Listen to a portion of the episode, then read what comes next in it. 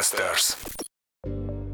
Nagyon sokan élnek úgy, hogy lehet, hogy a környezetnek a definíciói által sikeresnek mondhatók, mégis valójában hiányzik az életükből az az igazi felszabadultság, ahol a saját életüket élhetik.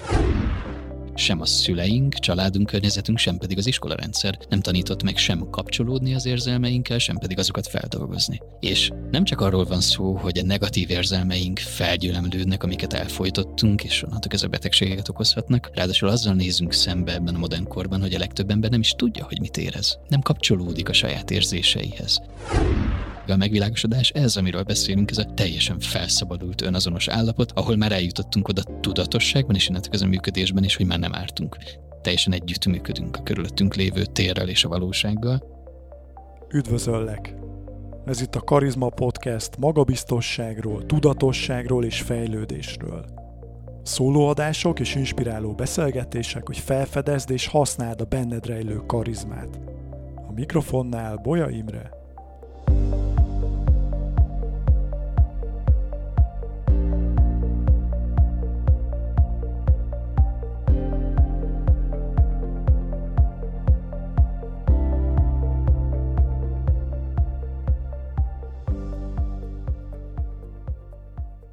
Sziasztok, kedves Karizma Podcast hallgatók! Nagyon vártam már ezt az adást, mert egy spirituális tanító és önismereti tréner ül itt velem szemben, mégpedig Budai Gergely, Gergő, nagyon örülök, hogy itt vagy és elfogadtad a meghívásomat. Én is örülök, szervusz és szervusztok. Aki régóta hallgatja a Karizma podcastet, sejtheti már, hogy engem nagyon sokféle téma érdekel, egy örök kíváncsi gyermek is lakik bennem, és ennek keretein belül szoktam nem szokványos vendégekkel beszélgetni, és talán az egyik legkülönlegesebb eddig egy sámán volt a 30. adásban, és Gergő is különleges, majd meg fogjátok hallani, vagy akár látni is a YouTube-on, mert hogy olyan gondolatai lehetnek, amik nem annyira szokványosak, már önmagában csak azért is, mert hogy ő egy spirituális tanító. Na, csapjunk is bele, Gergő, és beszélgettünk előtte, hogy mi akár órákig, sőt napokig tudnánk beszélni, mert annyi tudás, információ, bölcsesség van benned, és mégis egy nagyon gyakori kihívást hoztam ma, szerintem ezen a nyomon induljunk el, ami szerintem nagyon sok embernek fejtörést tud okozni, olykor nekem is, mégpedig az, hogy hogyan legyünk önazonosak. Hogyan legyünk önazonosak, és miért olyan nehéz önazonosnak lenni szerinted?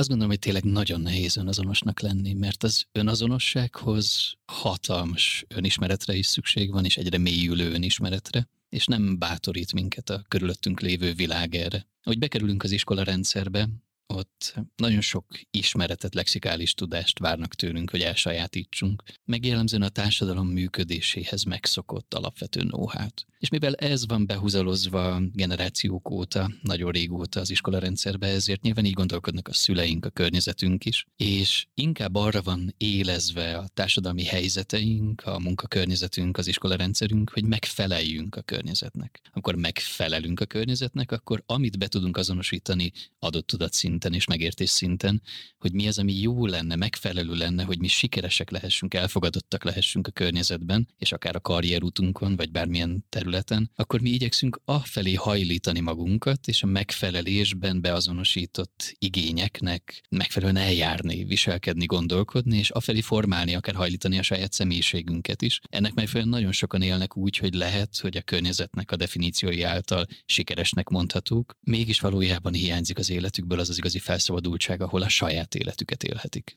Ennek köszönhetően nyilván a boldogság is hiányzik. Szóval a megfelelési kényszereink, ahogy próbálunk akár a párkapcsolatban is egy rendezvún megfelelni a másiknak, és utána is, ugyanezt történik az élet minden területén, így nagyon nehéz rátalálni arra a trekre, amikor megértjük azt, hogy az igazi boldogság az csak akkor érhető el, amikor felszabadulunk abban, amik mi valójában vagyunk, és úgy teljesedünk ki az egyik ilyen terület, a párkapcsolaton kívül, amit te is említettél, azt szerintem a munkavilága. Gyakran találkozom olyan emberekkel, akik bár dolgoznak egy munkahelyen, de belül érzik, hogy hát az nem igazán nekik való. És egyébként vállalkozók is vannak olyanok, akik valamilyen oknál fogva vállalkoznak, akár azért, mert ez most trendi és divatos, és belefognak egy témába, mert jó pénz van benne, vagy lehet benne, de lehet, hogy teljesen mással kéne foglalkozniuk. Hogyha most nézzük a, a karriert, a munkavilágát, ott hogyan tudjuk megtalálni szerinted azt a tevékenységet, ami leginkább illik hozzánk, amivel leginkább önazonosak vagyunk? Kettő dolgot mondanék. Illetve hát hármat. Az első az, amiről már beszéltünk, hogy alapvetően tudatosítjuk magunkban, hogy a megalkuvás az hová vezet. Az, hogyha mi megfelelni akarunk és úgy elérni sikereket. Amíg ezt nem tapasztalja meg az ember, nagyon sokszor hajlamos nem felismerni ennek a fontosságát. Először valószínűleg depressziósá kell válnia, és kiürülnie, kiégnie ahhoz, hogy megértse, hogy tök mindegy, hogy sok pénzt keres, tök mindegy, hogy sokan veregetik a vállát, és akár hírnévre tesz szert. Tehát ezek a hagyományos vagy ilyen megszokott sikerkritériumokat eléri, ettől még nem lesz boldog,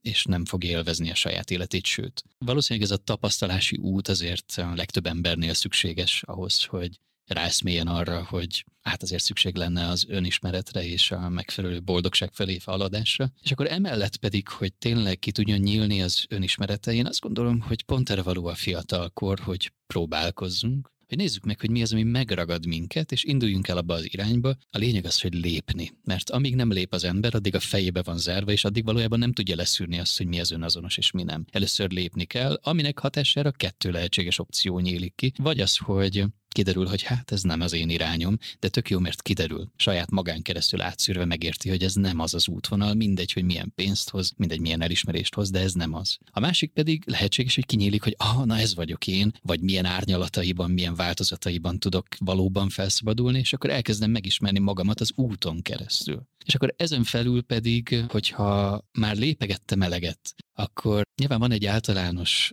öndefiníció egy identitást, akár egy egyénnek az identitását, akár egy társadalmi vagy közösségi csoportnak az identitását, és valójában két dolog építi fel. Az egyik az, hogy feltöltjük belső tartalommal, hogy ki vagyok, milyen vagyok. Tehát egy önismereti folyamat, ahol elkezdem megismerni azt, hogy én hogyan szeretem a rántottát. Mert valahogy csinálták a szüleim, oké, okay, de ez nem azt jelenti, hogy akkor én azt valóban úgy szeretem, hogyha én önálló emberként működöm. Meg benne voltam egy mondjuk egy házasságban húsz évig, és megszoktuk, hogy hogyan esszük azt a rántott tehát aztán lehet, hogy vége van annak a házasságnak. Felnőttek vagyunk, változnak az élethelyzetek, az életszakaszok, és az embernek újra meg újra ki kéne derítenie, úgyhogy elmegy különböző reggeliző helyekre, meg különböző családokhoz vendégeskedni, és így mindegyiket nyitottan megpróbálja, hogy nem ragaszkodik az elképzeléseihez, hogy már pedig olyan a jó rántotta, hanem elkezdi megpróbálni, és csomóra azt fogja mondani, hogy nem, ez nem én vagyok, de csomó viszont meglepheti, hogy jé, hát ez nekem tetszik, pedig tök más, mint amit eddig megszoktam, még ahogy eddig szerettem a rántottát, és ahogy eddig definiáltam magamat, hogy nekem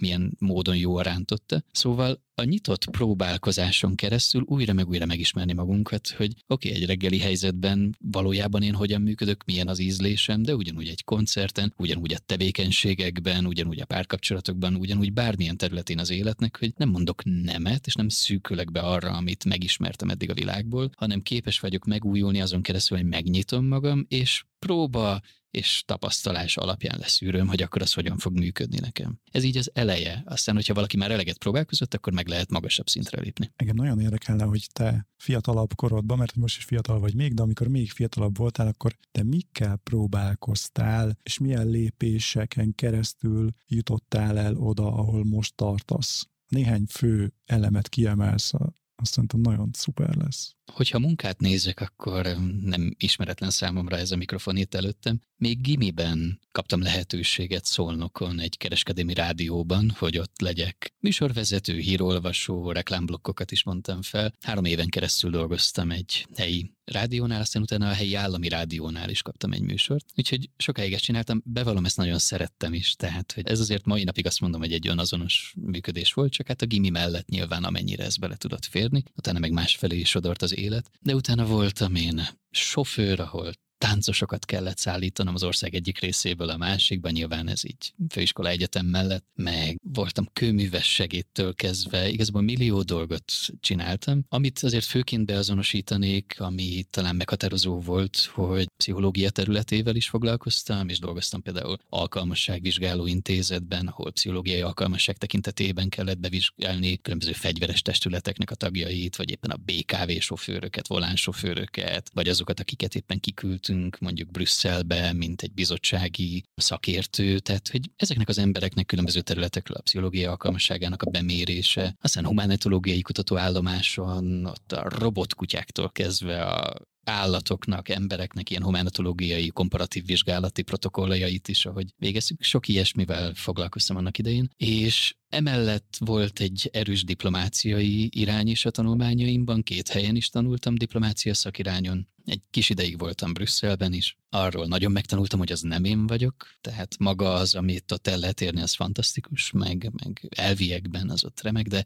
ez, ahogy ott meg tud valósulni, meg ahogy a diplomáciának a mindennapi gyakorlata kinéz, az viszont nem az én működésemhez igazítható. Nem tudtam felszabadulni ebben. Nem azokat az értékeket találtam meg, ami nekem viszont fontos. És akkor emellett dolgoztam pályázati cégtől kezdve projektmenedzserként, de talán a legmeghatározóbb, hogy 2006 óta, tehát most már akkor nagyon régóta, 17. éve foglalkozom készségfejlesztő tréningekkel. Egy ideig magyarországi részlegénél a Nokia-nak voltam készségfejlesztő trénere, egy idő után regionális master trénere, aztán utána egy idő után eluntam, hogy nulla perc szabadidőm maradt a mindennapokban. Hát ugye 20 napos általában egy hónap, így munka szempontból, tehát 20 munkanap van benne. Nekem csomószor volt olyan hónapom, ahol 20 nap alatt sikerült 28 tréninget tartanom, és nem csak Magyarországon, nem külföldön is, szóval elképesztő terhelés volt, és egy idő után ezt meguntam, úgyhogy átmentem másképpen terhelni magam, szabadúszóként dolgozom azóta is, sok-sok nagy vállalattal dolgozom együtt. Szóval ezek a készségfejlesztő tréningek olykor szervezetfejlesztés és vezetői coaching, ez nagy mértékben benne van a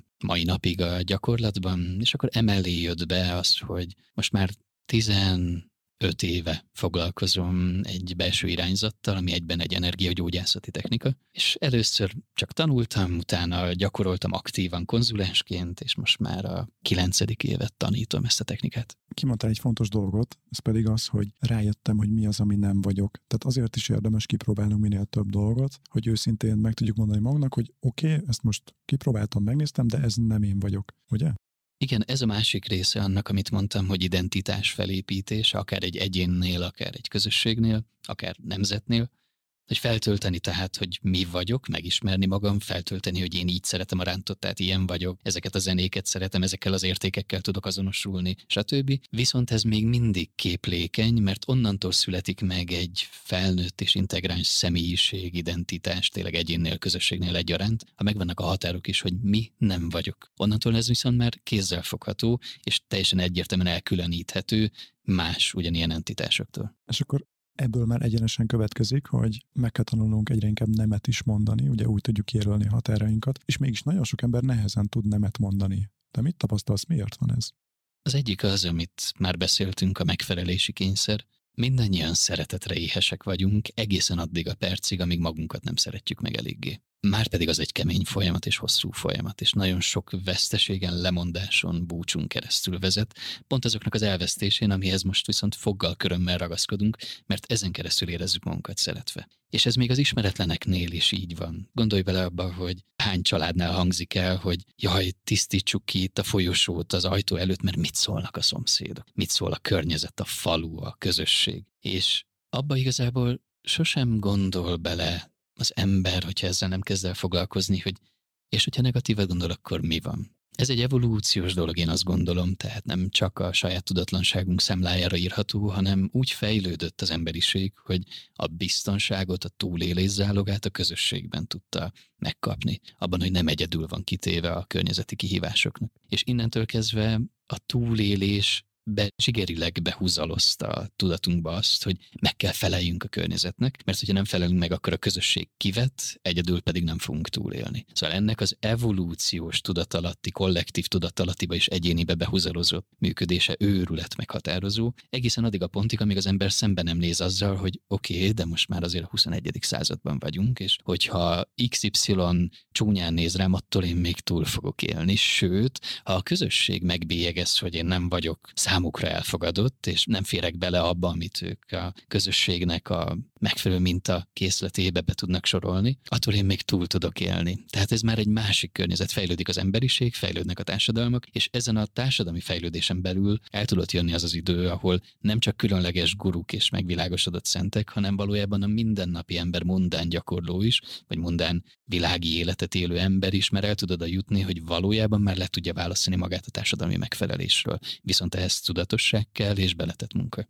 És azt jól sejtem, hogy minél messzebbre kerülünk attól az embertől, akik legbelül vagyunk, annál inkább megjelenhetnek a különböző betegségek az életünkben? Igen. Alapvetően ugye ez mi a központomban, ahol mi foglalkozunk is ezzel a korábban említett technikával. Igyekszünk segíteni az embereknek egyfajta life coaching folyamaton keresztül, ahol energetikai harmonizálást is végzünk. És igazából itt a kulcs az, hogy tapasztaljuk, hogy amikor az ember nem boldog az élete valamelyik területén, akkor az élete, illetve a teste az jelezni fog. És mindig egy betegséget érdemes úgy beazonosítani, hogy szeretjük megbélyegezni és ellenségként kezelni, és utáni gyűlölni és félni tőle. És persze ez érthető, hiszen az egészségünket, a komfortos közérzetünket, akár az életünket tudja fenyegetni egy-egy akár komolyabb betegség. De onnantól tud elindulni az ember a valós gyógyulás felé, és nem csak a tünetek eltüntetése felé, amikor elkezdi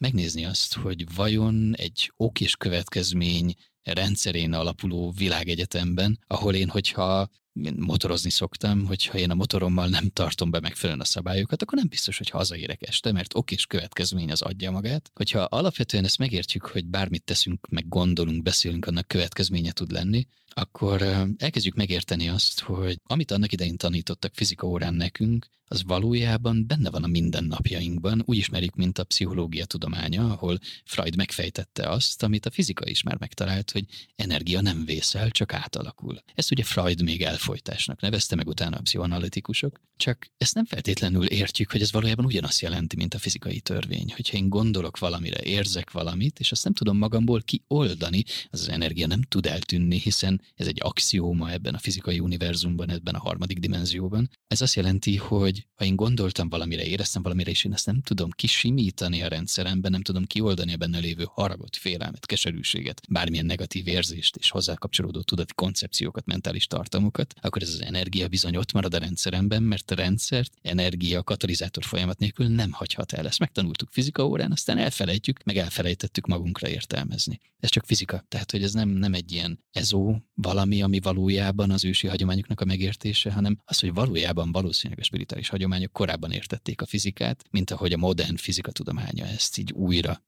megtalálta magának. Szóval, hogyha elfolytunk, az felgyűlemlék, és onnantól kezdve a plusz energia pedig problémát okoz, az ugyanolyan, mint a hálózatban. Hogyha túl sok energia van, akkor bizony lecsapja a biztosítékot. Vagy leig a hajszárító. Tehát ezzel azt mondod, hogy az elfolytott érzelmeink okozhatnak betegségeket a szervezetünkben? Igen, és ugye ez az, amit bonyolít ráadásul pont az, ahogy élünk, hogy nagyon jól megtanultuk, hogy 1415-ben a Grünwaldi csatában a lengyelek és a litván és német felek hogyan csatáztak egymással, és az egyetlen hatalmas lengyel győzelem ez megtörtént. Tök jó, hogy azt tudjuk, viszont sem a szüleink, családunk, környezetünk, sem pedig az iskolarendszer nem tanított meg sem kapcsolódni az érzelmeinkkel, sem pedig azokat feldolgozni. És nem csak arról van szó, hogy a negatív érzelmeink felgyülemlődnek, amiket elfolytottunk, és onnantól ez a betegségeket okozhatnak. Ráadásul azzal nézünk szembe ebben a modern korban, hogy a legtöbb ember nem is tudja, hogy mit érez. Nem kapcsolódik a saját érzéseihez. Egy idő után persze az orvos az mondhatja neki, a kardiológus, amikor már elég komoly probléma alakult ki, vagy egy gastroenterológiai vizsgálaton, hogy hát igen, ezt a fekét, ezt a szívbillentyű problémát, ezt a bármilyen koszorú érrendellenességet, vagy egyebet, igen, a felgyülemlett stressz okozta, és hogy kéne csökkenteni a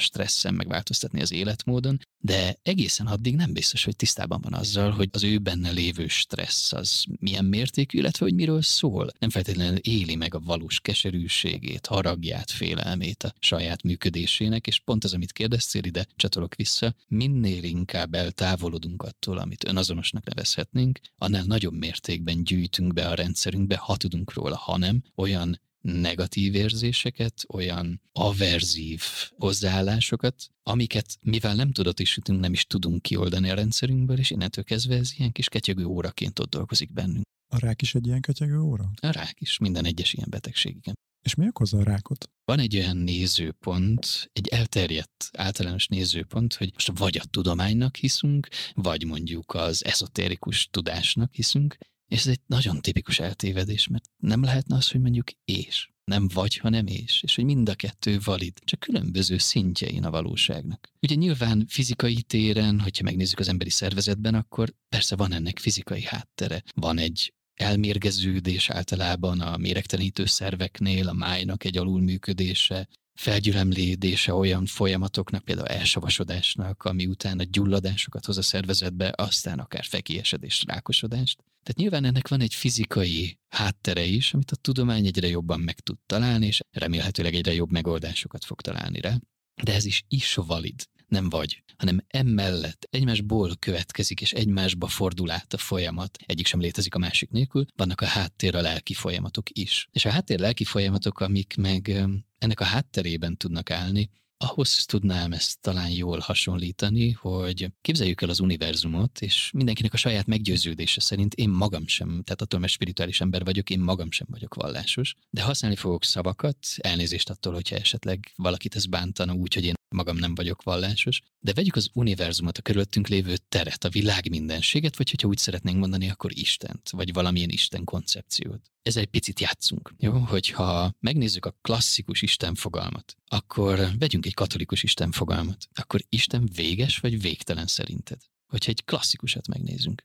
Elsőre nekem azért, hogy végtelen. Igen, mert hogyha véges, akkor egy UFO-ról beszélnénk. Egy nagyon nagy darab valakiről vagy valamiről, innentől kezdve valójában egy földön kívüli mivel nem egy földön kívülivel azonosítható be a valós Isten koncepció, innentől kezdve óhatatlan adja magát, hogy ez egy más minőség, ez egy valóban végtelen minőség. És innentől kezdve nem kár csak matek. Hogyha Isten végtelen, akkor van-e vajon határa a bőrünknél? Nincs. Van-e határa a csontjainknak a hártyájánál? Nincs. nincs. A sejtfalainknál? Nincs. Az atommagjainknál? Nincs. Ez azt jelenti, hogy magyarul ez a test, amiben vagyunk, hogyha valakinek van egy Isten koncepciója, vagy mondjuk ki helyette a világ mindenséget, valójában a világ mindenség emberiség része vagyunk, vagy hogyha így akarjuk mondani, akkor Isten része vagyunk, minden egyes apró pici porcikánkon. De ráadásul még csak a dimenziókban sem lehet korlátozott Isten, hiszen onnantól kezdve nem egy mindenhatóról beszélünk, akkor nyilván nincsen határa sem az érzelmeink, sem a tudatunk falánál. Magyarul lehet-e olyan gondolatunk, ami Istenen kívül van? Nem, na innentől izgalmas ez a sátán fogalom. Meg hogy, hogy akkor most vajon ez hogyan működik. Ez egy nagyon mély téma, nem gondolom, hogy most erről fogunk beszélgetni, de izgalmas kérdéseket vet fel. Valójában minden egyes dolog, ami fizikailag, mentálisan mentálisan, pszichésen, érzelmileg, lelkileg történik bennünk, ez, hogyha klasszikusan megnézzük, ez Istenem belül történik, vagy a világegyetemen belül történik. És akkor maradjunk ennél az univerzum fogalomnál vagy Isten fogalomnál. Szóval igazából a testünket úgy érdemes nézni, kb. így próbálják meg elmagyarázni nyilván a saját szimbólumrendszerükön, kifejezésrendszerükön belül a régi hagyományok. Talán modern kifejezéssel az a legpontosabb átfordítása a régi megértéseknek, hogy a testünk az tulajdonképpen semmi más, mint a hologramja a tudatunknak. Ami a tudatunkban történik, az megnyilvánul majd a testünkön belül is, nyilván ez idő, és hogy a fizikai folyamatokon keresztül ez le tud képeződni, de végül megjelennek. Ez mind a test alkatunkat, mint pedig az, hogy milyen vonásaink vannak, hogyan alakulnak a mikroizmokon keresztül a csontokra való ráhatás. Tehát tényleg ez így az orrunk formája, az arccsoncsunk, a szemeink, hogy hogyan állnak a szemhéjaink, stb. Ez mind-mind-mind leképződése annak, és persze az egészségi állapotunkban lévő problémák is, vagy éppen működések, hogy tudatilag mi hogyan éljük meg a világot körülöttünk. Hogyan viszonyulunk valójában önmagunkhoz, más érzőlényekhez, az élethelyzeteinkhez és az egész világhoz. Ez a kapcsolatrendszer az, ami, ez a négyféle fő kapcsolódás, ami leszűrhető utána, hogy megnyilvánul az egészségünkben, illetve a boldogsági állapotunkban. Szóval, hogyha a test ennek megfelelően csak egy következménye annak, hogy mi hogyan viszonyulunk magunkhoz, a világhoz, körülöttünk lévő dolgokhoz, akkor innentől kezdve könnyebb lesz érteni a rákot. Próbálok akkor egy konkrétabb példát mondani, amin keresztül ez jól levezethető. Szerintem az egyik legegyszerűbb az, amikor mondjuk egy hölgy számos, vagy akár csak pár párkapcsolati megélés tapasztalat alapján sérül a férfiakkal kapcsolatos bizalmában, elveszíti a hitét, a reményét abban, hogy találhat magának egy rendes pasit. És hát ezt mindannyian hallottuk ezeket a mondatokat, hogy minden férfi ugyanazt akarja, és ugyanazt csinálja, és stb. Szóval eljuthat oda, ahol elégszer megcsalták már ahhoz, lehet, hogy ez neki egy darab, de lehet, hogy tíz, vagy eleget bántották, lealázták, nem tartották egyenrangúnak, nem tisztelték, nem szerették megfelelően, hogy eltörik a bizalma a férfiakkal, illetve a párkapcsolattal szemben. Na, ilyenkor is akkor most azon be, amiről nem véletlen beszéltem, az egész a tudatban hogyan néz ki. Amikor a nő azt mondja, hogy jó, innentől kezdve nekem nem kell pasi, nekem nem kellenek férfiak, én megoldom majd egyedül, én jobban tudom, Gyakorlatilag itt, hogyha megnézzük ezt az körülöttünk lévő és magunkat is magába foglaló univerzum vagy Isten koncepciót, ilyenkor Istennel vagy univerzummal kapcsolatban, az egyik részével kapcsolatban mi elfordulunk, vagy akár úgy is lehet fogalmazni, mivel a tudatunk folyamatos viszonyulás, itt az egyik viszonyulási szállat elvágjuk. Én nem akarok viszonyulni a férfiakhoz. Nem akarok kapcsolódni hozzájuk. És elvágom azt, ahol én kapcsolódni akarnék hozzá. De a test az csak egy hologram. Mit mondna a nő? tudatilag. Én ebből nem kérek, nem akarok viszonyulni, teljesen hitet veszítettem, reményt vesztettem, ezért nem is kapcsolódom érzelmileg, maximum csak negatív érzésben, de már nincsen kapcsolódás, nincsen együttműködés az élet azon területével, ami jelen esetben a párkapcsolatok, illetve a férfiak, és ilyenkor hologramként a testben egy sejt mit mond? Jó, akkor én nem kérek a rendszerből, majd én jobban tudom. Majd nekem más programom van. És nem minden rákosnál, de a rákos betegséggel küzdködő személyeknél nagyon jellemző, és ezt szerintem mindenki a saját környezetében megfigyelheti, hogy a legtöbbőktől lehet hallani különböző programokat. Pont amit mondtam. Kislányom, ne bízz a férfiakban barátnőkkel beszélgetés, nem értem, miért bíztak még a férfiakban. Nekünk nőknek nem kellenek férfiak. Mi jobban meg tudjuk csinálni nélkülük, boldogabban tudjuk lenni. Mondja is a programot kifelé, ugyanezt csinálja a sejt és a többi sejtnek mellette. Figyelj, nekem jobb programom van, mint amit az eredeti rendszer adott. Majd én jobban tudom. Mint a Matrixban a Smith ügynök. Legyél ugyanolyan, mint én, gondolkodj ugyanúgy, mint én. Ez egy analógia, ez semmi más, mint egy analógia a rákosodás folyamatára. Aki látta a Matrix filmjeit, második és harmadik részt is, az pont láthatja Smith személyében, hogy a rák terjed, ahogy a hitvesztés, a reményvesztés terjed. Nagyon sokszor például a magyar természetgyógyászati hagyományban én azt tapasztaltam, hogy a ráknak a tudati háttereként azt azonosítják be, hogyha régóta dédelgetünk haragokat, sérelmeket. Igen, de nem pontos. A régóta dédelgetett harag sérelem az a májat, illetve a méregtenítő szerveket fogja megterhelni, mert hogy ezek, ami elönt a méreg, elönt a harag, hogyha ezeket nem tudjuk megfelelően akkor ezeket fogjuk leterhelni. És ezeknek a rossz fizikai állapota kell ahhoz, hogy elindulhasson egy agresszív sejtburjánzás, rossz indulatú sejtburjánzás az ember szervezetében, tehát fizikailag ez abszolút ott van, de nem elegendő. Amikor már a összegyűjtött és dédelgetett harag sérelem már eljut oda, hogy hitet veszítünk, reményt veszítünk, én már valamiből nem kérek, hogy a rohadt politikusok, az összes politikust a Dunába kéne lőni, a bankrendszer, a háttérhatalom, a férfiak, a nők, a stb. Annyi mindenből tudunk kiábrándulni. Hát íme a térkép a testünkön, ahol a rákosodás kialakul, annak a testrésznek megfelelő tudati területen hitet veszítettünk, elvágtuk a kapcsolódást, és valahol az egónk, a felszíni tudatrészünk azt mondta, hogy én jobban tudom. És akkor ott egy sejt majd jobban tudja, és elkezdi terjeszteni a saját programját mindig, amikor valamilyen probléma van a testemmel, akár egy kis megfázás, szerencsére ritkán egyébként. Tavaly mondjuk volt egy nyaki sérve, amiről arról beszélgettünk is, de mindig automatikusan most már felteszem azt a kérdést, hogy oké, okay, ez miért következett be, és mit tegyek azért, hogy ilyen ne forduljon elő, vagy mik voltak azok a feszültségek, amiket elnyomtam magamban. Egyébként, ha már itt tartunk, feszültség mindannyiunkat ér szerintem. Ezeket a feszültségeket hogy lehet kioldani, hogy minél inkább ne csak lelkileg és mentálisan, hanem testileg is egészséges életet tudjunk élni? Ennek ugye a nyugati megközelítésében nagyon hangsúlyozzák, tök jogosan, az életmódnak a működését, mennyire sportolunk, milyen táplálékot fogyasztunk, mert nem mindegy, mert különböző tudatállapotok alakulnak ki annak megfelelően, hogy tényleg most csak a kanapén döglünk és toljuk be a nyolcadik zacskó chipset, vagy valóban odafigyelünk arra, hogy megfelelő keringés legyen, ennek megfelelő, megfelelő immunrendszeri állapot, kisimultság, a szervezetünkben odafigyelünk a táplálékra, vannak táplálékok, amik jobban hajlamosítanak minket a feszültség felvevésére és megélésére, vannak, amiktől kisimultabbak vagyunk. Szóval ezek azt gondolom, hogy teljesen validak és érdemes rájuk odafigyelni.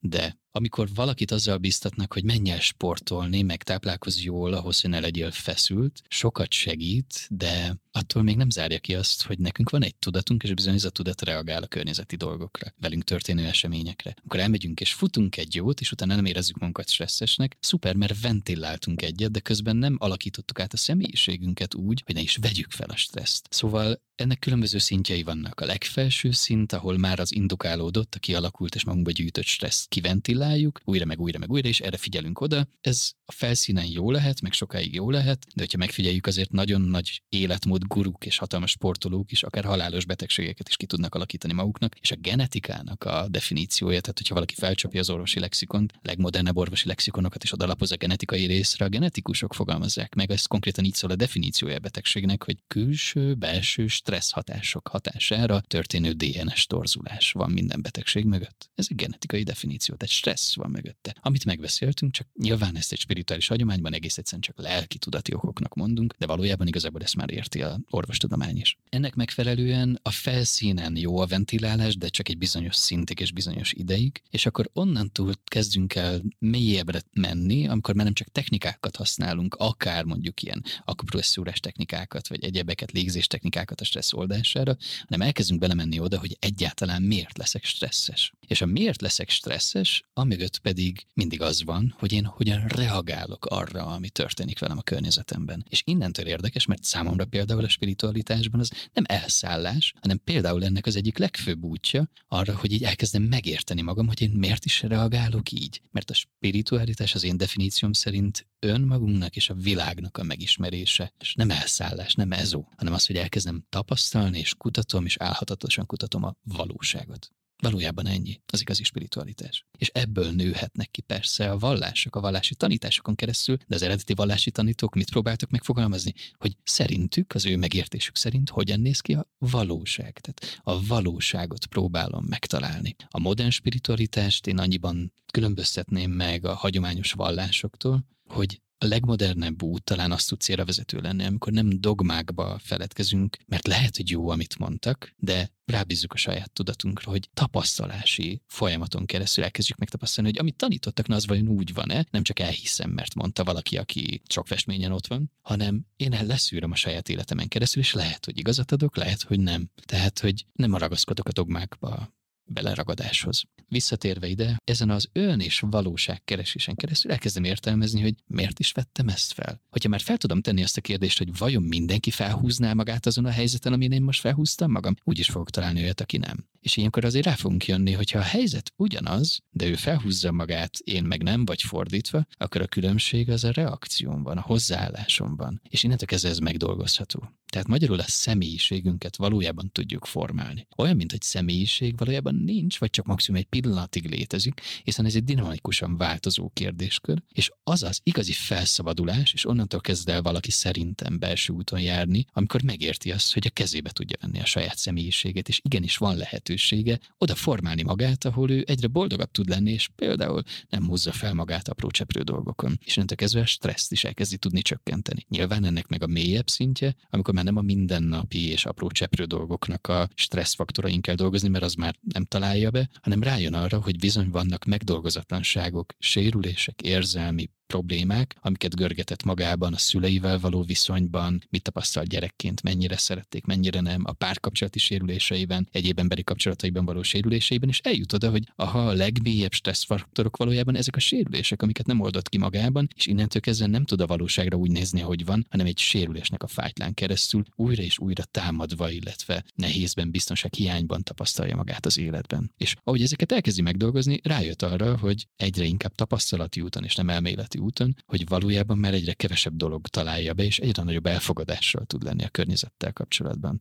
Békében. Akkor nem nagyon keletkezik stressz. Benned szokott még stressz keletkezni? Hála az égnek, igen. És azért hála az égnek, igen, mert ez mutat rá arra, hogy hol nem vagyok még elég tudatos a saját tudatommal, személyiségemmel, működésemmel, reakcióimmal, attitűdrendszereimmel kapcsolatban. Hol van az, ahol még még tudatlanság fedi ezeket, annak a fájtla, és ezen keresztül magamat, illetve másokat is tudom bántani, anélkül, hogy akarnám. Szóval szerencsére van, mert ez tanítja meg azt az alázatot, hogy nem a végére kell érni az útnak, hanem hogy az úton a haladás már egyre boldogabbá tud tenni. Szóval van még, de már sokkal boldogabb vagyok, mint régen voltam, és ez tök jó. És hol vannak ezek? Nekem még mindig vannak különböző szintjei, ezek érdekesek, mert ugyanazok a kérdések merülnek fel újra, meg újra, meg újra, csak egyre mélyebben, amikor elkezdjük megismerni a saját pszichénket. És nekem például még vannak elakadásom és én stresszfaktoraim. Édesapámtól onnan jön, ahol ő egy nagyon-nagyon híroszi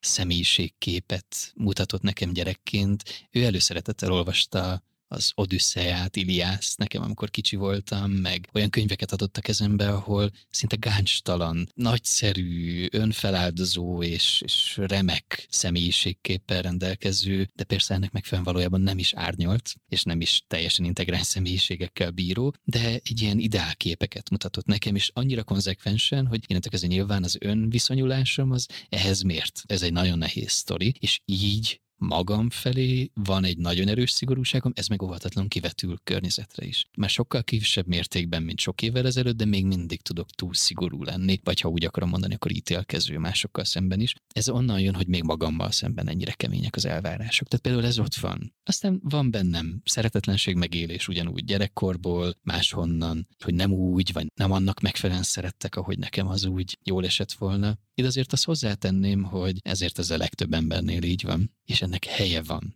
azért mindegy milyen fájdalmas, és akár mindegy milyen mély a sebe ennek a szeretetlenségnek, azt hozzátenném, hogy ahol én ezeket megéltem gyerekként, és ez nem is feltétlenül a másik emberem múlott, mondjuk édesanyámon, vagy édesapámon, vagy bárkin, hanem inkább azon, hogy nekem a saját személyiségem hogyan akart sérülni a mintázataimnak megfelelően, nem lehet tökéletesen szeretni a gyereket, nem lehet tökéletes szülőnek lenni, mert a gyereknek is van személyisége, és hiába hozom a legjobbat, nem tudok olyat hozni, ami az ő személyiségének megfelelően tökéletes lenne, vagy olyan mértékben feláldozom magam, ami megint egy rossz minta a gyereknek, tehát boldogtalanságot fog neki tanítani. Szóval nem lehet. És ez jó lenne, hogyha elfogadnánk, persze ettől még meg is kell dolgozni ezeket, meg do your best, ez mindig ott van, de el kéne engedni azt a maximalizmust, hogy én tudok tökéletes lenni, mert nem tudok, és pont erről szól ez a matéria szférája körülöttünk, hogy nem tudunk tökéletesek lenni, és pont ezt tud minket tanítani. Szóval az, hogy én mondjuk megéltem szeretetlenségeket, és az ott húzódik mai napig bennem, és észreveszem, hogy felfelüti a fejét párkapcsolati szituációkban, ahol így a párom csak pislog, hogy mi történt, mert engem berántott egy régisebb. Ezek ott vannak, tehát ezeken még kell dolgozni. Sokat-sokat javult az elmúlt években, meg nagyon sokat dolgoztam rajta, de van még belőle. Viszont tök jó, mert ezeken keresztül tudok eljutni oda, ahol én elkezdem magamat megszeretni. Mert amikor én szeretetlenséget élek meg, akkor ösztönösen az egomból, a környezetből próbálom ki vasalni azt a szeretetet, figyelmet, ami nekem jól esne. A környezet meg nem tud tökéletes lenni, tehát az egyetlen opció az, hogy én elkezdem megszeretni magam, hogyha én jól akarom érezni magam. Ha valakinek egészséges önszeretete van, ami nem azt mondom, hogy tökéletes, de már így látványosan rendben van magával, az biztos, hogy nem szerették tökéletesen mert meg kellett tanulja szeretni magát, akkor is, amikor másoktól nem kapta meg. Hú, most cikáznak a gondolatok a fejemben is, mintha részben rólam is beszélnél, meg lehet, hogy rólad is, kedves hallgató, nincsenek véletlenek, hogy most ezt a beszélgetést hallgatjátok. Nagyon sok kérdés van még bennem. Az egyik, ami szintén spirituális, vagy akár nem spirituális körökben is gyakran hallani, hogy ez az én karmám, ez egy karmikus találkozás. Ráncsuk már le a leplet, hogy mit jelent a karma valójában.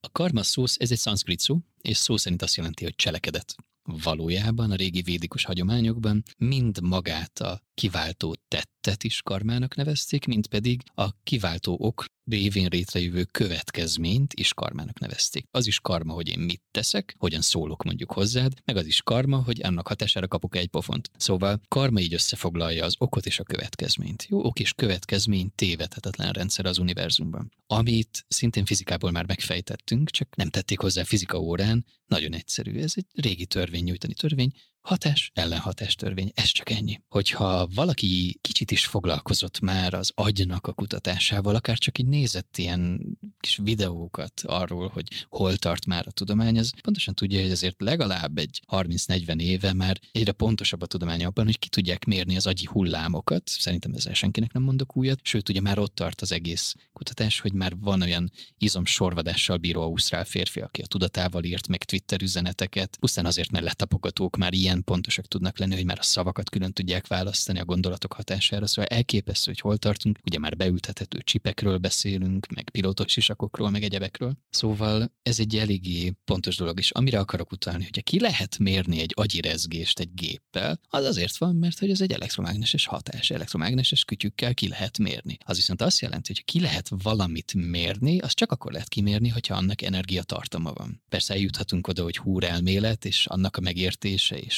kvantumfizikai régi hipotézisa, amit valójában a gyakorlatban már mindennapokban tapasztalunk, hiába még vitatkoznak rajta, de hát tapasztaljuk, hogy a rezgés energia, az energia rezgés. Innentől kezdve, hogy én gondolok valamire, és innen indult a beszélgetésünk is, az energia tartalmal bír. Hogyha az valamilyen szervezetem számára nem harmonikus rezgés, én ezt nem oldom ki, abból lesz az elfolytás, abból lesz a betegség, amit már beszéltünk. És a karma is így keletkezik, hogy azt szerintem mindenki érti, hogy ha valakinek lekever egy pofont, akkor valószínűleg vissza fogja kapni ezt a pofont, vagy lecsukja berakják, vagy beperelik, vagy stb. Tehát meg lesz az ok is következmény. De ez nem csak a tettekre vonatkoztatható, még mindig könnyű megérteni azt, hogy ha én beszólok valakinek valami csúnyát, akkor lehet, hogy megint kapok egy pofont, megint ok és következmény látható, könnyen kibogozható. De valójában is pont ezért mondtam el az előzőket, ha én gondolok valamire, az is valójában a fizika törvényei szerint az egy hatás. Ahogy én bizony hatást gyakorlok a környezetemben lévőkre, meg az életemre, a viselkedésemre, az egyebekre, és valójában itt is ellenhatás nyilvánul meg. A talán legnehezebben megérthető, de ez, amit annak idején megfogalmaztak, hogy amit gondolatban, szóban és cselekedetben elindítok hatásként, az következményekkel terhes mindig. Ennyit jelent csak, hogy mindig ok után következmény jön. És egy belső út, egy spirituális út, vagy most lefosztom róla a vallási megértéseket, vagy kifejezés rétegeket. Tulajdonképpen erről szól, hogy oda eljutni, ahol úgy tudok már gondolkodni és beszélni és cselekedni, hogy én nem ártok vele, mert annak következménye az szintén ártás lenne, visszacsapna rám. És a karmának az ok és következmény rendszerén keresztül elkezdem tanulni azt az utat, ahol én nem ártok. És ennek meg a nagyon fontos megértés, hogy én akkor nem fogok ártani másnak, ha már magamnak sem. Tehát magyarul megint oda visszajukadunk, hogy önismeret. Viszont ugye önazonosságról kezdtünk el beszélni, akkor egy ilyen definíciót is adhatok. Önazonos az, akinek a gondolatai, a szavai és a cselekedetei teljes harmóniában vannak, és ezeken keresztül ő felszabadultan tudja megélni magát, hogy még pontosabban fogalmazzak, ha valóban szeretné magát, hinne magában, tisztelné magát, és félretenné a félelmeit, akkor hogyan döntene? Na ott lesz meg a pontja az önazonosságnak, hogy abban a pillanatban, ha ezeket félretesszük, hogy nem félek, meg nem a megfelelés alapján akarok működni, ellenben tényleg tisztelem magamat, meg tényleg hiszek magamban, szeretem magam, na akkor hogyan gondolkodom, hogyan beszélek, hogyan cselekszem, na ez, ahol integránsan meg tud jelenni az önazonosság működése a valóságban. Hú, ez számomra egy egy tökéletes ideának hangzik, és bárcsak egy csettintésre ezt el tudnánk érni, de az elsőre ilyen azt a kutyafáját, tehát egy, egy élet elég erre, hogy, hogy eljussunk ide, vagy igazából itt is az a lényeg, amit mondtál, hogy járjunk azon az úton, ahol egyre közelebb és közelebb kerülünk ehhez biztosan nem elegendő egy életre. Lehetséges az, hogy valaki, aki ezt most hallgatja mondjuk, vagy akár nekünk kettőnknek, akár jelen életben eljuthatunk oda, hogy létrejön ez a tökéletes egysége a gondolatoknak, szavaknak, cselekedeteknek, ráadásul az önazonosságunknak megfelelően, de ez meg, és ezt vállalom, a karma terében valójában semmilyen energia nem vészel, magyarul, hogyha meghalunk, az az energia sem, ami a mostani tudatunk nem vészel. Ez egy reinkarnáció folyamatában nyilvánul, meg újabb és újabb testatöltések formájában. Magyarul ez a újra születés elméletével értelmezhető csak együtt a karma, különben hiányos lenne. És ha valaki a jelen életében úgy, hogy mondjuk egyáltalán nem foglalkozott ilyennel, de aztán beüt a ménkű az életébe, ébred, és így azt mondja, elindul ezen a folyamaton, ahol egyre inkább önmaga is felszabadult, önazonos önmaga szeretne lenni. El lehet érni, és meg lehet akár világosodni, mert tulajdonképpen ennek a folyamatnak ez a vége, a megvilágosodás, ez, amiről beszélünk, ez a teljesen felszabadult önazonos állapot, ahol már eljutottunk oda tudatosságban, és innentől a működésben is, hogy már nem ártunk. Teljesen együtt működünk a körülöttünk lévő térrel és a valósággal. Ez egy keresztény kifejezés egyébként a megvilágosodás. Buddhizmuson úgy mondják, hogy ráébredett ismerettség, ráébredtem arra, hogy hol van ez helyén, hogy mi a valóság, és a helyett, amit én fájtlakon keresztül eddig valóságnak hittem magamról, meg a környezetről. Szóval el lehet ide jutni, de valójában ennek azért karmikus háttere van, hogy valaki egy élet alatt, vagy egy életben így felébredve el tudja ezt érni. Tehát valójában ennek van háttere. De nem tudhatod, nem tudhatjuk, hogy nekünk ez az élet az, vagy sem. Magyarul érdemes beletenni magunkat, mert lehet, hogy ebben az életben is el tudjuk érni, viszont ez mindenképpen szerintem legyen egy ilyen plusz mankó tudatilag, amit már korábban elmondtam, hogy ha csak egy kicsit tudok már az önazonosság felé haladni, már boldogabban élek. Már igazibbak, validabbak, hitelesebbek. Az, hogy én mit dolgozom, kivel vagyok együtt, mennyire élek meg ezen keresztül valós kiteljesedettséget, felszabadultságot, szeretetélményt. Szóval valójában az oda vezető út is már egyre pozitívabb, és egyre boldogabbá, és egyre ténylegesen sikeresebbé tesz minket. Másrészt meg, hogy bár egy csettintésre elérhetnénk, igen, amikor szenvedünk és jönnek a pofonok, tényleg ez tök oké, okay, hogy ezt kívánjuk, de közben meg tök jó, hogy nem, mert igazából nem lehet oda eljutni a bölcsülés folyamata nélkül. A bölcsülés az meg nem arról szól, hogy sok tankönyvet bevágok, meg sok lexikont, meg hú, de nagy lexikális tudásom lesz, hanem az, hogy a gyakorlatban csomó mindenem megyek át, és mégsem török el, mégsem maradok a földön, hanem megtanulok felállni, és a személyiségembe integrálni a tanulságokat. Ebből nyílik ki az a bölcsesség, ahol körbenézek a világban, és látom, hogy miben vannak benne más emberek, és már együttérzéssel tudom nézni, úgyhogy látom a végét is, meg meglátom a fontosságát annak is, amin én éppen átmegy, nem akarom elvenni a másik embertől a szenvedést, hanem egyszerűen csak így igyekszem segíteni, hogyha hozzám fordul, abban, hogy így szeretettel, hogy most ez van, ne akar belőle kiszabadulni, hanem így tökre helye van a pofonjaidnak, és tök jó, hogy beérkeztek, mert ebből megtanulsz felállni és beépíteni magadba, lehetsz boldogabb. Szóval tök jó, hogy nem tudunk csettinteni. Hadd hozzak be egy másik fogalmat, mégpedig a sorsot. Mert hogy az alapján, amit mondtál, a karma törvényét felhasználva gyakorlatilag mindent gondolati, tudati szinten hozunk létre, akkor ennek értelmében száz százalékig mi alakítjuk a sorsunkat, és akkor bármelyikünk lehet amerikai elnök és butha és bármilyen helyen élhet, bármilyen családot létrehozhat, tehát hogy mi az, ami előre meg van írva szerinted a te értelmezésedben, és mi az, amire ténylegesen van ráhatásunk? A kérdés, amit feltettél, hogy lehet-e mindenki, igazából akár lehetne is. Nem ez a kérdés, hanem hogy boldog lesz -e ebben. Valójában egy olyan világban érünk ráadásul most már, ahol ha valaki tényleg beleteszi magát, akkor én azt gondolom, hogy szinte nincsen lehetetlen. Nézzük csak meg Arnold Schwarzeneggert. Azért Kalifornia kormányzói székéig eljutni, onnan, hogy egy osztrák kis erdei faluban ott elkezdte emelgetni a farönköket. Én azt gondolom, hogy ő egy látványos példa arra, hogy ha valaki tényleg beleteszi magát, akkor igazából elérhetőek a dolgok. A kérdés az, hogy jól azonosította be azt, hogy mit akar elérni. Mert hogyha nem, akkor lehet, hogy eléri, de abban semmi köszönet nincsen. Emellett azért árnyalnám is ezt az egész kérdéskört, mert ugye Karizma podcastben vagyunk.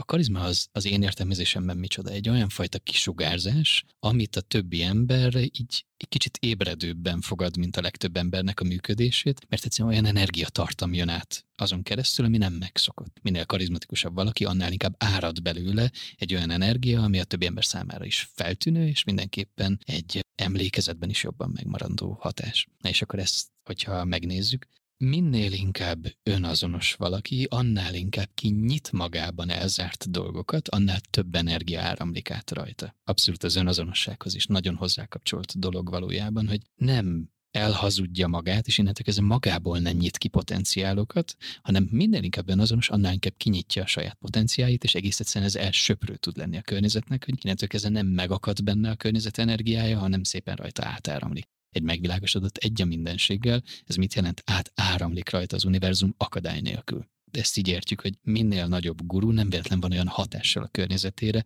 mert bődület energia áramlik át rajta, nem akad meg benne a hazugságokon, a fájtlakon. És innentől ez így jól tud áradni. És akkor összekapcsolom azzal, amit kérdésként feltettél, hogy igen, mindannyian sorsírók vagyunk, és minden pillanatban írjuk a sorsunkat döntéseinknek köszönhetően. Minél önazonosabban tudjuk írni, annál inkább tudunk egy olyan sorsot írni, ami egyrészt boldogabb számunkra, meg valóban sikerélményt hoz, és felszabadulás ki teljesedettségélményt tud hozni. Másrészt pedig annál több energia tud átdőlni rajtunk, ez azt jelenti, így szokták megfogalmazni kicsit ezóbb körökben, hogy ha jó irányba hozzuk a döntést, az univerzum elkezd támogatni. Ennek a valósága az, hogy annál több energia tud beáramolni a terembe, és innentől ez annál hatékonyabban tud valós eredményeket elérni az ember. Tehát, ha nem önazonos, hogy mondjuk én amerikai elnök szeretnék lenni, akkor én megtehetek mindent, de valójában nem támogat a karma, mint olyan, mert úgy próbálok elérni célokat, hogy közben elzártam az energiacsapot, ami meg létrehozhatná azt a célelérést. Ettől függetlenül, hogyha nagyon görcsölök rajta, meg nagyon sok mindent megteszek, még az is lehet, hogy elérem, de hogy boldog nem leszek benne, az biztos. Jó? Tehát, hogy ez a kis játék megvan a rendszerben, pont azért, hogy tanuljunk belőle. Életek során tanuljuk meg azt, hogy nem attól leszek boldog, hogyha van három házam, meg nyolc autóm, hanem attól, hogy amiben vagyok, abban elégedett vagyok és abban szép számomra az élet. Szóval ezeket tanulni kell, és hogy innentől kezdve akkor mi kötött a karmában, nagyon egyszerű azok a kihívások, ahol még én nekem tanulnom kell a valóságot. Ahol nekem még elakadásaim vannak, azokat nem tudom megúszni. Azokat életszituációkban, döntési helyzetekben, pofonokban, stb. tapasztalni fogom, hogy végre jól reagálhassak. Ha eddig elszúrtam a reakciómat, és nem önazonosan, és nem harmóniából reagáltam, akkor ezt a helyzetet ennek köszönhetően újra teremtem, újra találkozni fogok vele. Tehát ezek a állomáspontok, keresztutak, ezek mindenképpen megjelennek. Hogy hol, az ebből a szempontból tök mindegy. Lefordítom, ha nekem nem sikerült gyerekként mondjuk kiállnom magamért, hogyha az édesapám elnyomó volt, akkor ha én ezt gyerekként, kamaszként nem tettem meg, meg fogom tapasztalni ugyanezt a helyzetet egy munkahelyen, egy agresszív elnyomó főnök képében, vagy egy olyan szomszéd képében, aki leural, és gyakorlatilag maga állányom, és a csicskájaként működök oda-haza, és beleegyezek mindenbe, de hogy nem tudom elkerülni azt, hogy ne találkozzak az élet kihívásaival, ahol nekem a tudatosságban még elakadásom van. Két fontos tanulság jön le most nekem ebből, amit elmondtál. Az egyik, hogy visszakanyarod az eredeti témánkhoz, mintha életfeladatunk is lenne az, hogy minél inkább önazonosak legyünk, és egy másik, mintha ez is, most ez lehet, hogy erős az életfeladat szó, de mintha az lehetne egy fontos feladatunk, hogy minél boldogabb és elégedettebb életet éljünk. Nagyon pontos. Igen. Van egy keresztény misztikus mondás, hogy a miszticizmuson belül is nagyon sok nagyon jó, fontos tanító volt szerintem, és volt egy ilyen megfogalmazásuk, szerintem ez pontosan jól leírja, hogy Istentől kaptuk ajándékba az életünket, és a mi feladatunk az, hogy az életünket ajándéknak adjuk Istennek. Magyarul olyan életté tegyük, ami ragyog, ami tele van boldogsággal, nevetéssel, szeretettel, mert ezt tudjuk visszaadni neki. Nyilván ez egy Isten koncepcióból alakul ki, és mondtam, hogy én magam sem vagyok vállásos, de szerintem ez pontosan leírja. Hogy a karma terében minél inkább sikerül önazonosan működnem, ennek köszönhetően valós, kiteljesedést és boldogságot megtapasztalnom, annál inkább tudom előrevinni egyébként az univerzumot is, hiszen innentől kezdve ez minta hatású a környezetemre, és bizony felébresztheti azt, aki lehet, hogy elért fizikai sikereket, de közben nem boldog, hogy fel fog neki tűnni, hogy neki kevesebb van, lehet, meg nincs annyi háza, meg nincs annyi autója, de egyszerűen ragyog a boldogságtól, és el fog gondolkodni. Tehát minden pillanatban ott van a terünkben az, hogy igen, mi ezt adjuk az univerzumnak ajándékként, és akkor nem kapunk pofonokat, ha így működünk. Tehát igazából mindenkinek az éri meg, hogyha én boldog vagyok. Most az úrik be nekem, hogy még Tony Robbins-tól hallottam azt a mondatot, hogy az élet mindig azt támogatja, ami legjobban támogatja az életet. Kicsit úgy is értem ezt, amit mondtál, hogy ami legjobb az univerzumnak, ami legjobban szolgál engem és másokat, a társadalmat, az embereket, a világot. Igen, sőt, akkor itt tovább is mehetek, Albert Schweitzernek volt egy nagyon fontos mondása. Nyilván Schweitzernek a történetét ismerjük, és legyinthetnénk rá, hogy biztos csak a saját szűrőjén keresztül nézi, de nekem nem ez a tapasztalatom. Nekem az a tapasztalatom, hogy nagyon pontos, amit megfogalmazott. Schweitzer valahogy így fogalmazott, hogy nem tudom, hogy ki vagy, hogy hol élsz, és mivel foglalkozol. Nem tudom, hogy milyen körülmények között élsz, de egy dolgot pontosan tudok. Boldog csak az lehet, aki megtalálta, hogy hogyan tud szolgálni. Na, azért tetszik ez a gondolat, mert a tréningeimen valaki eljön, hogy fejlődjön nyilvános beszédben. Az egyik gondolat, szoktam mondani, hogy csak egy dolog megmarad ebből a tréningből, akkor az az legyen, hogy az előadás a közönségről szól, és ilyen nyitott szemmel néznek az emberek, hogy igen, tényleg. És aztán hozzá szoktam tenni, hogy és ha kicsit tovább megyek, és lehet, hogy erősen hangzik, de a legjobb előadók, a legnagyobb tanítók attól a legnagyobbak, hogy ők a közönséget szolgálják, az embereket szolgálják. Valójában előadni, tanítani az egy szolgálat az nem rólunk szól, az mindig arról szól, akit tanítunk. Teljes mértékben egyetértek. És akkor oda is tenném, hogy szolgálni milliárdféleképpen lehet. Tehát nem csak egyféle dolgot kell elképzelni, hogy úgy, mint mondjuk Svejtszer. Nem mindenkinek az önazonos módját, ahol ő fel tud szabadulni, és pont az ő felszabadult mintáján keresztül, de tud nyitni tudatokat. Ha valaki csak annyit elér, hogy tényleg boldog párkapcsolatot tud megvalósítani, már mennyi mindenkinek mutatott mintát, hogy valójában ez lehet amit van még bennem kérdésként, és kicsit másabb téma, hogy még jobban megismerlek én is, meg a hallgatók is, hogy Gergő, neked hogy néz ki egy átlagos napod? Mit teszel? Mennyit alszol? Hogy élsz? Ez nem feltétlen mintaértékű. De Igen. hát én nekem meg ez az, ami így megszokott, meg amiben én legjobban fel tudok szabadulni. Nem szoktam sokat aludni. Hogyha a párom rávesz, akkor korábban tudok elmenni aludni, de általában ennél jobban érdekel a világ, meg, meg egy ilyen belső hajtás van benne, vagy egy ilyen belső igény arra, hogy minél inkább megismerjem a világot, szóval keveset szoktam aludni, négy-öt órákat. Szoktam És ez neked elég? Ez nekem elég.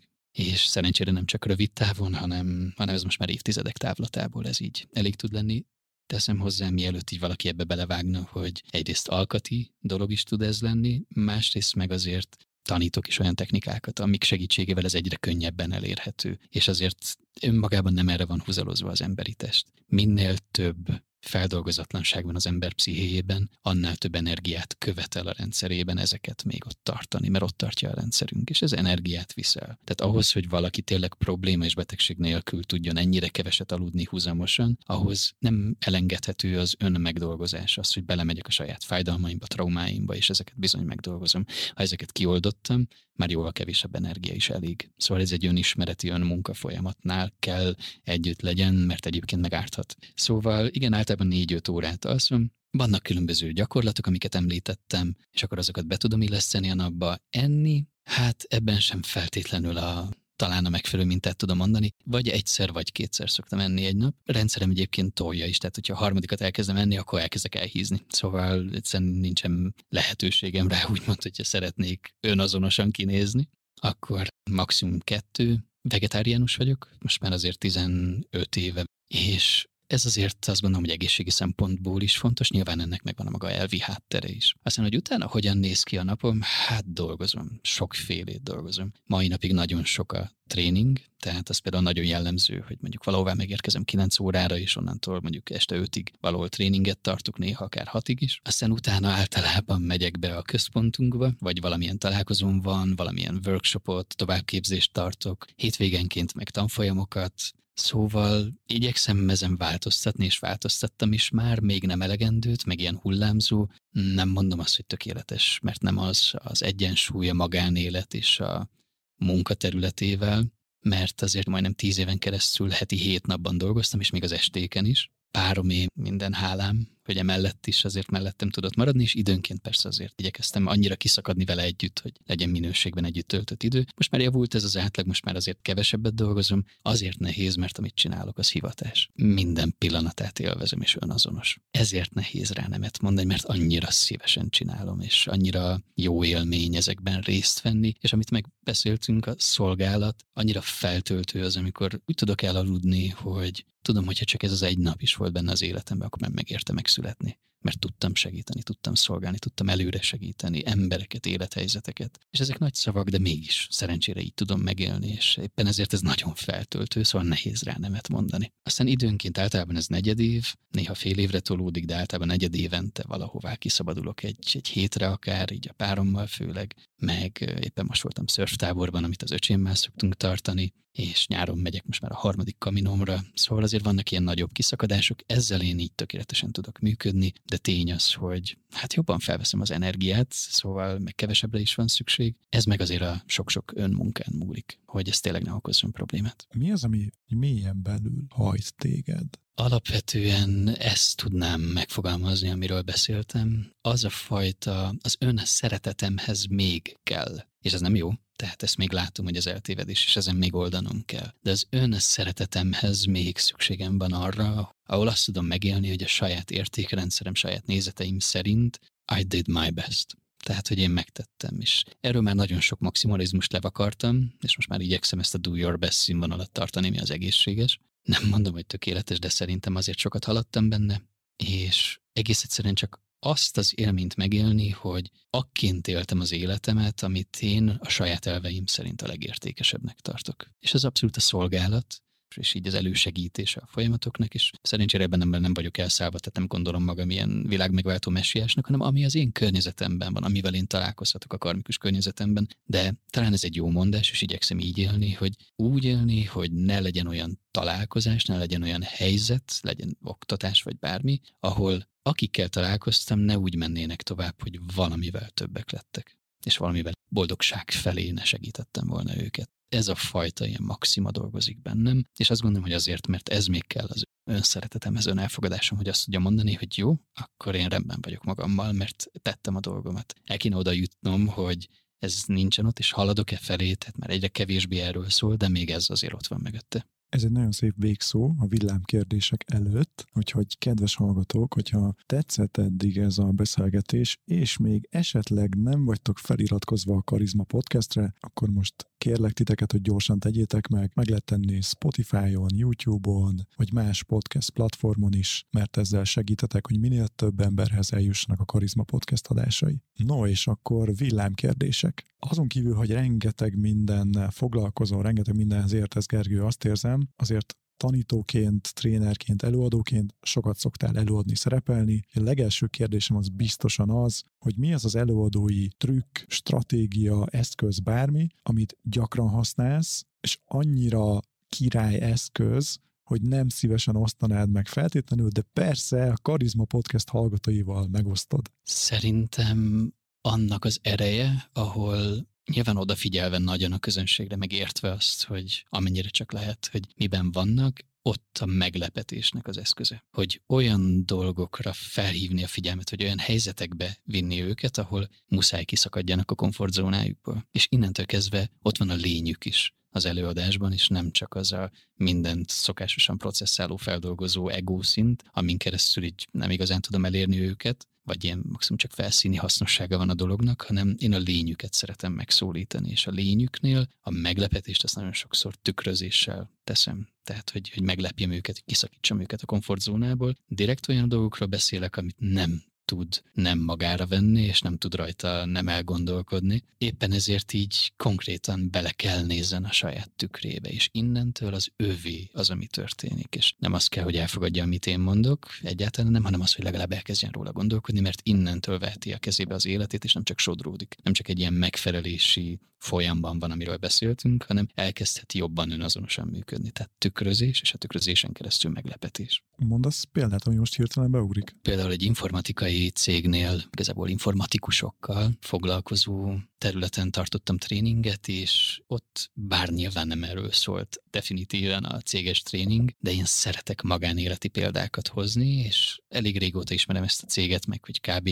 kik milyen élethelyzetben dolgoznak ott, hogy direkt elkezdtem olyan példákat hozni mondjuk egy konfliktuskezelés asszertivitási tréningen, amik nem csak a céges ügyfelekkel, meg partnerekkel való viszonyrendszerben, hanem direkt oda teszem, hogy hát egyébként meg amikor mondjuk az édesanyánkkal beszélünk így, vagy a párunkkal beszélünk így, nézzük csak meg, hogy mit okozunk, hogyan működik, amikor nincsen benne az a tudatosság. Direkt felteszem a kérdést, és meg is lepődnek, hogy van-e itt elvált. És amikor felteszi egy-két ember a kezét, oké, okay, akkor én hozzáteszem, hogy jó, akkor valószínűleg remélem, ezt majd ti eldöntitek, de itt már ti elkezditek ezt a tréninget, ami ügyfélkezelés, arra is használni, hogy mondjuk ne legyen még egy exetek, ne legyen még egy vállás, hanem akivel összejöttek és fontos és szeretitek, akkor megértitek, hogy ott is muszáj a tudatosság, hogy hogy kommunikálunk. És egész egyszerűen lehet, hogy ez kényelmetlen, meg fájdalmas pontokat érint meg, viszont elkezdik tudni sokkal jobban használni és beépíteni, amit mondok, pont az, amit mondtál, hogy na végre elkezdem tényleg szolgálni őket, és nem csak a megbízó céget. Ha újra kezdenéd a karriered küldetéset, ha mondhatjuk így, mi az, amit másképp csinálnál? Ezzel lehet, hogy megbotránkoztatok pár embert, de javarészt ugyanígy csinálnék mindent, hiszen ez vezetett oda, amit ma azt érzek, hogy, hogy kincseim, meg a jelenlegi megértésem, tehát ez azért ott van. Ha kicsit formálnék rajta, akkor kevésbé gondolnám hasznosnak a felsőoktatást. Az, hogy valaki legyen egy egyetemi vagy főiskolai, tehát egy felnőtt oktatási közegben, és ott megtapasztalja önmagát, hogy hogyan reagál a vizsgákra, a kihívásokra, stb. Ez maga fontos. De őszintén az a véleményem, hogy a mai felsőoktatás, amennyit én ismerek belőle, és oktattam én is főiskolán, illetve egyetemen is több mint tíz évig, nyilván nem minden része, de a zömét én igazából fölöslegesnek tartom és eltévedőnek, és nem kompetencia alapúnak, és nem eléggé az életre felkészítőnek. Talán kevesebbet tanulnék így ilyen közegben, illetve persze az anyagiakon is múlik, meg aktuális megértéseken, de jobban körbenéznék a világban, hogy hol van az, ahol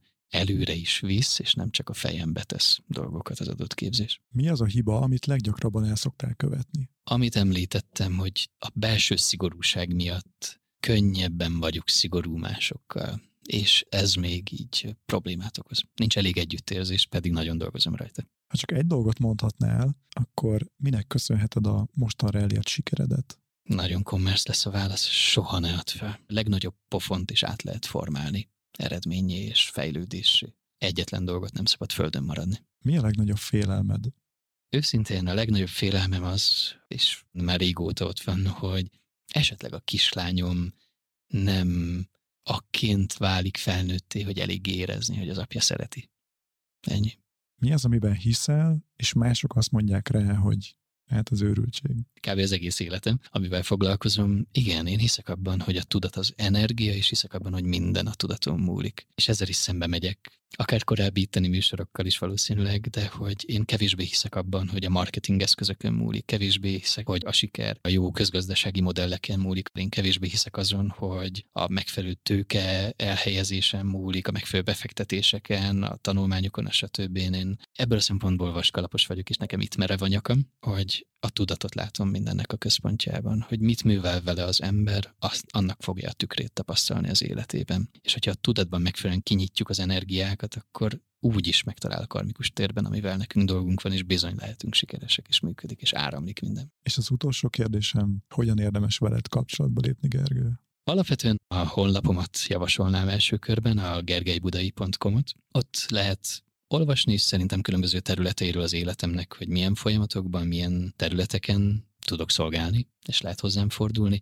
azon keresztül el is lehet érni engem. Illetve, hogyha valaki rákeres a GPS-ben is most már megtalálható az Amitabha központra, ez a Lövöldetérnél van Király utcában, akkor ott pedig az a központ, ahol ezt az energetikai harmonizálással egybefűzött spirituális tanítás, önismereti folyamatokat oktatom, úgyhogy ott is lehet azon keresztül is elérni engem. Be fogjuk majd linkelni a Gergő által említett oldalakat, és mindent, ami még elhangzott a beszélgetésben, akár valami extra linket is, amit még Gergő itt fog nekünk ajánlani. Ha felmentek majd a karizmapodcast.hu-ra, ezt ott találjátok meg, kedves hallgatók nem véletlenül vártam ezt a beszélgetést, mert éreztem, a belső hang azt mondta, hogy ez egy igazán jó, értékes eszmecsere lesz, úgyhogy Gergő, nagyon köszönöm ezt a sok értékes gondolatot, amit megosztottál velünk, és gratulálok, hogy ennyire önazonos életet élsz már, és eljutottál ide, és ilyen sok ember tud szolgálni így módon. Úgyhogy ez szerintem mindenképp elismerésre méltó. Köszönöm szépen, és köszönöm a meghívást is. Köszönöm, hogy itt voltál, és köszönöm nektek is, kedves hallgatók, hogy itt voltatok. Biztos vagyok benne, hogy nektek is volt egy-két meglepő, elgondolkodtató gondolat, és akár ebből is lehet egy újrahallgatós podcast beszélgetés. Nekem biztosan az lesz. Én rendszeresen újra szoktam hallgatni az adásaimat. És hogyha ezen túl még jobban elmerülnétek az önismeretben, amit Gergő is sokszor kihangsúlyozott, akkor jó szívval ajánlom nektek a hangos könyveket, azon belül pedig a Voice magyar hangos könyvtárat, mégpedig azért is, mert a Voice-zal való együttműködésünknek köszönhetően az első 30 napban 90%-os kedvezménnyel tudjátok kipróbálni, és tudtok hallgatni ezernél is több önfejlesztő üzleti könyvet. Hogyha ezzel élnétek, akkor menjetek föl a voice.hu per karizma oldalra, voice.hu per karizma, és ne felejtsetek el feliratkozni, találkozunk a következő adásban, addig is a legjobbakat kívánom mindenkinek, sziasztok!